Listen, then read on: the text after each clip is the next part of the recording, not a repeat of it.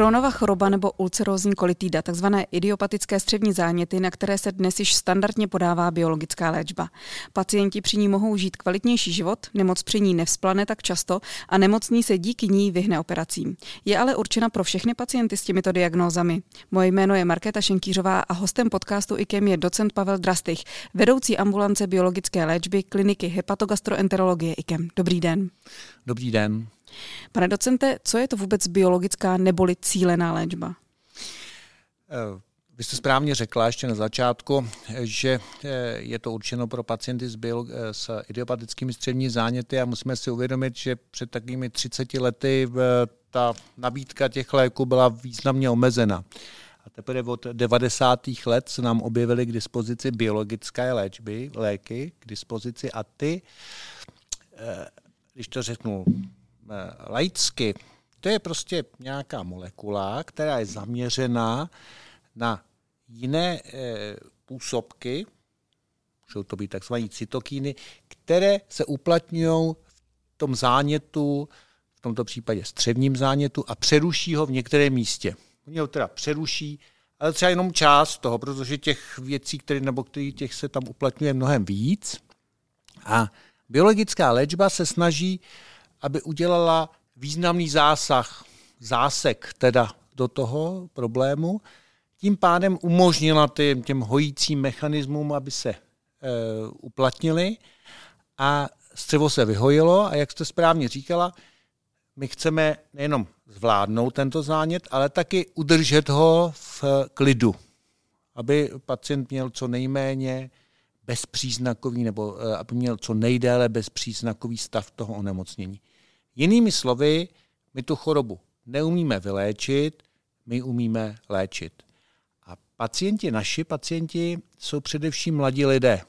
Lidé v produktivním věku. Velký strmý nárůst této problematiky začíná kolem 20 let. Čili to jsou lidé, kteří se chtějí mít partnera, naopak začínají teprve s pracovní činností, jako uh, hledají si práci, chtějí v tom chtějí mít děti. Takže to jsou mladí lidé, kteří právě od nás očekávají, aby jsme jim s tou chorobou pomohli v tom směru, aby eh, jejich eh, handicap byl co možná nejmenší.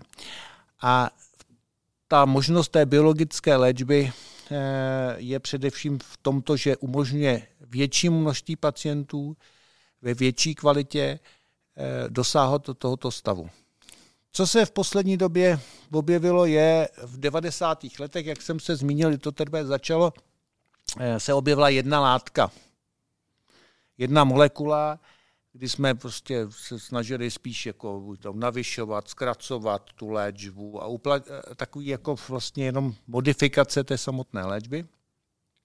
V současné době máme k dispozici těch molekul víc, teda zasahují na různých úrovních toho zánětu a e, vlastně nabízíme pacientům větší možnosti naší léčby, čili i větší úspěch. A co je další a důležitá věc, je, že se v poslední době e, každý lék na začátku má svoji ochranou lhůtu, kdy vlastně je prodávaný jenom jako lék e, té dané firmy, pokud možno se, snahem, se snahou o získání nebo o zisk, ale musíme si uvědomit, že ty výdaje, které byly ještě e, vkládány do toho vývoje léku, taky jsou velmi extrémní. Ale po jisté době padne tato ochranná lhůta, objeví se léky, které už nejsou svázané teda s, tou, s, tím původním, s tou původní licencí a ty léky potom může vyrábět větší množství nebo větší eh, spektrum eh, výrobců a cena znatelně klesne. Co nám to umožňuje je, že tuto drahou léčbu, která stála kdysi 100 tisíce korun, eh, můžeme nabídnout většímu počtu pacientů, čili to spektrum našich pacientů se rozšiřuje a e, umožňuje nám to e, léčit nové a nové pacienty. S výhodou je, že ku podivu i ten nejstarší lék, který se objevil na trhu, je stále velmi účinný. Čili on je nejdéle proskoumaný, má e, jako nejvíce pacientů a stále je účinný ve srovnání s, těch, s těmi ostatními. E, takže to, co nám umožní ty nové léky, je léčit především ty, který, u kterých selhala ta léčba na ten původní preparát. Po případě se jedná o nová specifika, které musíme vložit do naší léčby. A e, samozřejmě i e, musíme zvažovat, že ty nové léky se třeba mají jinou cenu a tak dále. To je věc, kterou musíme zvažovat, ale není to ta nejdůležitější péče o naše pacienty, protože eh, to, co ještě vlastně podotknu, je, v Česku máme trošku, a to je takový povzdech, jestli teda můžu, tedy samozřejmě, snad můžu, dovolíte Můžete. mi to, děkuju, je, že když si vezmete nějakou chorobu, tak všichni berou náklady na vyléčení toho, té choroby, že. A nevím, někdo přijde s appendixem nebo záleniny appendixu, tak se odstraní appendix a ten pacient je vyléčený. Ale tady máme chronické onemocnění a nikdo nebere v potaz nejen, že to je drahé, ta, že ta léčba je drahá, tak se bere v potaz jenom ta drahá léčba. Na druhé straně, ale když se rychleji vrátí do práce, a jedná se o mladé pacienty, bude platit sociální a zdravotní pojištění, nebude brát nemocenskou, tak ten pohled na, tu, na to onemocnění zase úplně jiné. Že jo? Takže vlastně i nákladná léčba tady ukazuje se být velmi efektivní. Takže eh, to je asi takový k úvodu té problematice. Když se podíváme právě na tu biologickou léčbu jakoby prakticky, já jsem zmínila ty dvě diagnózy, kronovou chorobu a ulcerózní kolitídu. Je pro všechny pacienty těchto dvou diagnóz, anebo jsou někteří z nich, kterým prostě doporučená není z nějakého objektivního důvodu? Uh, Vody ty idiopatické střední záněty, dneska chápeme, že to je spíš takový jako soubor chorob na polech v obou stojí ta ulcerozní kolitida a koronová choroba. A co je zajímavé, je, že e, prakticky pro obě choroby jsou skoro stejné biologika e, efektivní a, a podávají se. To znamená, ano, obě nemoci se léčí biologiky a ku podivu, když se to původně nezdálo, že to tak bude, se léčí podobnými nebo stejnými biologiky. Jak tato léčba probíhá? Je to, jsou to tabletky, jsou to infuze? Eh, biologická léčba eh, je eh, léky, to jsou léky ve formě protilátek, to znamená, to jsou biologické preparáty vyráběné na většinou tkáňových nebo buněčných kulturách, čili to jsou protilátky a jako takové se musí teda v, dostat do těla buď teda vždycky injekčně a to buď podkožně, anebo nitrožilně. E, jenom pro vaši zajímavost a celý to teď jako komplikuje, jsou na trhu a teď i ten směr toho vývoje je zaměřen na takzvané malé molekuly, což už nejsou biologické léky, ale e, bych řekl moderní léky, které se zaměřují na některé pochody eh, jako v rámci většího množství těch cytokínů a eh, jsou to tabletky a eh, ty jsou teď v rané fázi i klinického použití. K tomu se ještě dostaneme, kam se možná léčba jako vyvine. Nicméně ještě zpátky k té současné biologické léčbě. Vy jste říkal, že to je cílená léčba, to znamená, že cílí na určitý zánět ve střevě. To znamená, podává se pouze při tomto chronickém zánětu, nebo je to nějaký opakovaný proces právě, aby k tomu zánětu nedocházelo? Ten, eh, vlastně my máme za úkol dosáhnout eh, sklidnění toho zánětu. Každý, kdo přijde nebo kdo se léčí, tak má nějaké obtíže, které jsou dané tím aktivitou toho zánětu, takže naším cílem je sklidnit tento zánět a pak ho udržovat v klidu. My tomu říkáme remise, nám se ten název líbí, takže a, e, takže tak, aby člověk jako měl co nejméně v obtíží.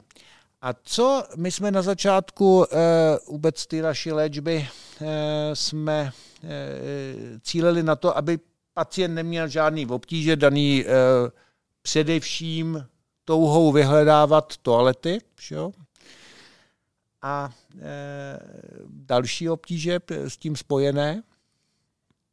E, dneska cílíme dál, my chceme, aby došlo k endoskopickému zhojení, aby při vyšetření endoskopickém e, střev došlo k tomu, že e, nebudou známky zánětu, ale taky třeba histologicky přímo i odběry těch vzorečků, aby taky byly spojeny s klidem. Že my víme, že pokud toho tak dosáhneme, tím déle ten klid vydrží a e, tím lepší budoucnost nebo prognóza toho pacienta je. Takže to, to jsou naše cíle, jsou dneska hlubší, než byly předtím.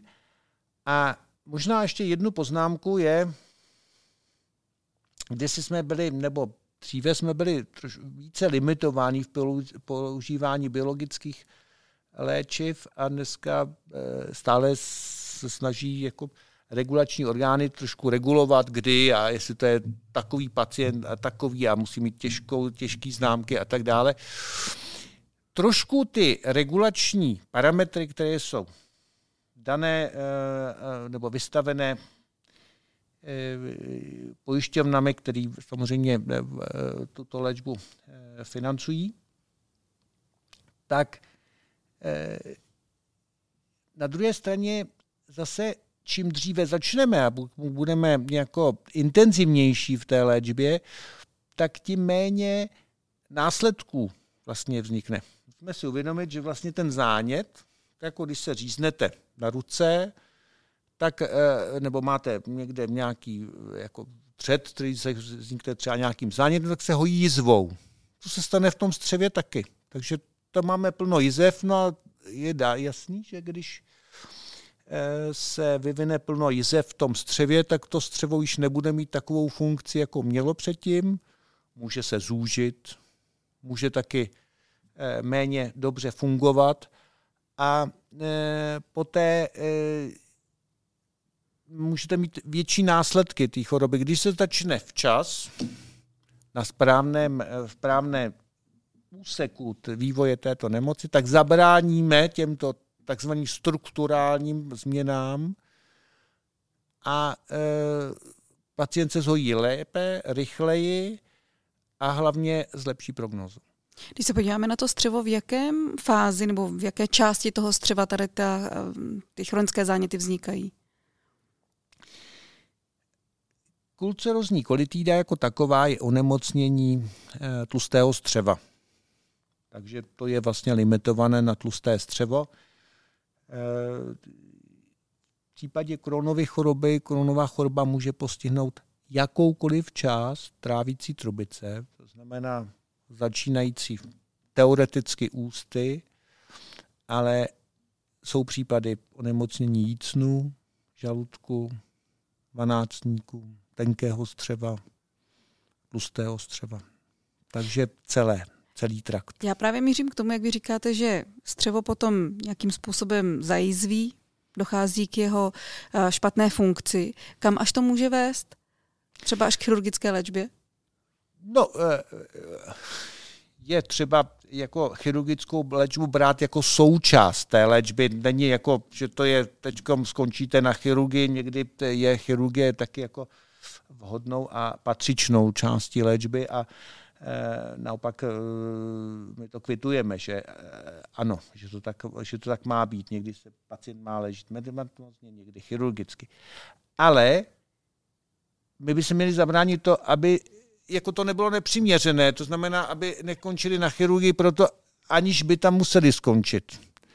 A to jsou ty zúženiny. Jakmile je střevo neprůchodné, tak jistě si všichni dovedeme představit, že střevo městná nad, nad uh, tou překážkou a když ne, neprojde tou překážkou, tak je to v podstatě urgentní stav, který může skončit urgentní operací. To taky je jedna z věcí, kterou bychom měli zabránit, to znamená urgentním stavům. Urgentní stavy mývají horší prognózu, co se týče výsledku, než stavy, které vedou k operaci v tom klidovém, v té v klidové fázi. Takže to je jedna věc, to jsou zúženiny. Pak e, kronová choroba má rada tvorbu píštělí. Znamená, se spojují jednotlivé ty duté orgány mezi sebou, tvoří se takové skulinky, háďátka mezi tenkým střevem a dalším tenkým střevem, další kličkou tenkého střeva, eh, tlustým střevem, ale může se vytvořit eh, ty spojky, mikrospojky s dělohou, s, eh, nejčastější jsou taky píštěle kolem konečníku.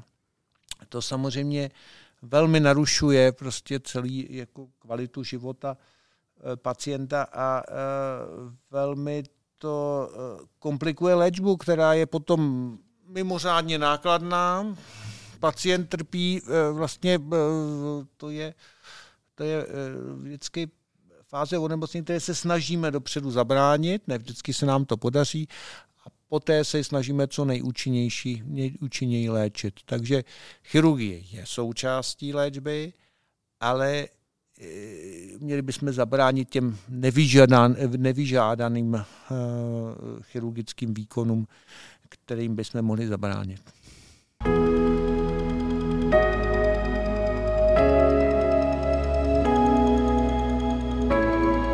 Posloucháte IKEM podcast. Když se bavíme o těchto idiopatických střevních zánětech, jak se vůbec diagnostikují? S tím, že přijde někdo, že ho bolí břicho, asi to není úplně to pravé. Tak eh, já si myslím, že ta diagnostika v současnosti nemusí být tak zdlouhavá, ale eh, ty příznaky, v tomto případě se jedná o obě dvě choroby v podstatě podobné, vždycky při různém postižení toho trávicího traktu můžou být jinak eh, ty stejné příznaky, ale jinak se projevuje třeba víc, jinou intenzitou, tak eh, průjmy, kdo z nás ale někdy nemá průjmovité onemocnění, že? ale když to průjmovité onemocnění trvá delší dobu, zvláště když se objeví krev ve stolici, když se objeví hlen ve stolici, když je to doprovázeno bolestmi břicha, hubnutím a teplotou. To jsou základní příznaky eh, obou onemocnění, které, kam jak se můžou objevit s různou intenzitou, tak taky podle toho se různě diagnostikují a vedou nebo nutějí toho pacienta navštívit lékaři eh, jinou intenzitou. Znamená, někdo má ty obtíže plus minus a mm, řekne si, tak ještě počkám, ještě počkám. Pak to může taky vést domů, že vlastně člověk si na to zvykne s nějakýma obtížema žít a pak to může vést tomu, že ta léčba už potom, eh, ta naše léčba třeba by nemusela být tak účinná, jako kdyby jsme začali eh, včas, že třeba i nejenom že se začneme pozdě léčit, ale i ten pacient pozdě přijde, ano. Kam to může vést, nebo k čemu to může vést? No může to vést k tomu, že eh, prostě se musí začít s tou chirurgickou léčbou jako první. Můžou být už ty strukturální změny, které potom můžou lehůře vést nebo odpovědět na tu léčbu. Opět si musíme uvědomit, že je to, uh, jsou to mladí pacienti často, nebo relativně mladí pacienti a Další věc a e, problém e, vlastně idiopatických středních zánětů je taky, že se objevují i v dětském věku. I časnějším dětském věku. Když se podíváme zpátky k tomu dospělému, ano. přijde ke svému lékaři, řekne, že má nějaké obtíže, toho, ten ho pošle asi na nějaké specializované pracoviště. Jak dlouho potom trvá vám s jistotou určit, že se jedná právě o tento střevní zánět, nebo o tyto střevní záněty? Tak úplně eh, hlavní diagnostika je samozřejmě, kromě laboratorního vyšetření a ultrazvukového vyšetření, které jsou v celku všeobecně docela dobře dostupné, je pak endoskopické vyšetření. Je pravda, že endoskopická vyšetření nebývají vždy jednoznačně a dostupná v úplně v rychlém časovém intervalu, ale my se snažíme podle obtíží pacienta samozřejmě najít ty správné termíny aby jsme tu chorobu mohli diagnostikovat, protože endoskopie je základ. Když vyloučíte chirurgickou léčbu, nastává teda chvíle, kdy pacient hned dostane tu biologickou? Ne, ne, biologická léčba zatím není určena. Eh, oni se vlastně jsou, to jsou takové dvě velké, velké přístupy v léčbě těchto chorob, je buď začít těma nejjednoduššíma a skončit, vyvrcholit tou biologickou léčbou, anebo začít tou nejsilnějšíma biologickou léčbou a pak jako vlastně eh, to trošku jako rozestřít, rozprostřít do té jednodušší konvenční léčby. Eh, současný přístup, asi ten se zdá eh, nejvíce jako zodpovědný a asi s nejlepšími výsledky je takzvaný urychlený, prostě konzervativní přístup, znamená začít těma nejjednoduššíma, ale rychle přestupovat do, do těch dalších etap podle efektu těch předchozích léčeb, aby v případě nutnosti jsme se dostali, dobrali k té biologické léčby podle potřeby co nejdříve. To znamená, pacient, který nás dnes poslouchá, nedostal se ještě k biologické léčbě, tak nemusí být smutný, protože no to hodně ne. asi Já... proto není potřeba. To určitě ne, to určitě ne a já si myslím, že v současnosti určitě všichni pacienti, kteří tuto léčbu potřebují, ji možnost eh, můžou mít, eh, aby byli tímto způsobem léčby léčeni. Určitě poslední části podcastu si pojďme říct, nebo našeho rozhovoru, si pojďme říct právě o té budoucnosti. Vy už jste to trošku začal. Biologická léčba zatím tedy podává na buď nitrožilně nebo podkožně. Ne každý to ale má rád, ty injekce. Kam se tedy posuneme v následujících letech? Eh, to je otázka, to mě taky zajímalo možná. Protože my se teď dostáváme do fáze hypotézy. Objevily se takzvané inovativní léky, to jsou ty malé molekuly. Eh, já teď nechci zatahovat vás do nějakých detailů, ale eh, jsou to blokátory, v tomto případě januskinázy, aby jsme si jenom řekli, on to zní hezky. Ale ten eh, princip toho je, že vlastně zablokuje na, nebo uplatňuje se to, nejsou ty biologika, nejsou to ty protilátky či nemusí být ty alergické reakce, které vždycky jsou svázány s nějakými biologickými preparáty, tak eh, zablokují eh, nebo ovlivňují více těch drah a eh, můžou se uplatňovat v léčbě těch pacientů. Nicméně se zdá, že zatím neumím vám odpovědět, že by úplně nahradili a že to je úplná budoucnost toho eh, léčby. Uvidíme. Těch molekul se objevuje více teda, jsou v klinických pokusech, takže čekáme na výsledky těch klinických studií. Další možnost eh, je, eh, co zatím je hypotetický, nemáme na to úplná literární data, je, když máme léky, které jsou dneska přijatelně cenově, a zároveň zasahují na více úrovních nebo v jiných místech toho, eh, toho eh, té choroby, tak eh, je kombinovat. Takže to, si myslím, že další možnost teda nám ukáže, že budeme mít další, další jako přístupy. A, a vůbec asi nejdůležitější je léčit včas a účinně, což se nám nevždy dařilo v minulosti, protože eh, vlastně ty preparáty, jak byly nároční, drahý, méně dostupný, tak vlastně byly určeny jenom pro pacienty, kteří už měli tak pokročilou chorobu, kde vlastně eh, ten efekt byl limitovaný. Pokud dnes jsme schopni léčit eh, včas a indikovat, což je správně, naprosto správně, tak si myslím, že právě budeme se, ten, ta budoucnost je v tom, aby, jsme, aby byli všichni, aby měli prostě rodinný život, pracovní život a celá medicína je vlastně jenom o tom, aby člověk žil dlouhý a kvalitní život. O tom, jakou má diagnozu, není tak důležité. A pokud se nám to podaří s těmito léky, tak jsme byli v podstatě úspěšní. Taková hezká tečka na závěr dnešního podcastu.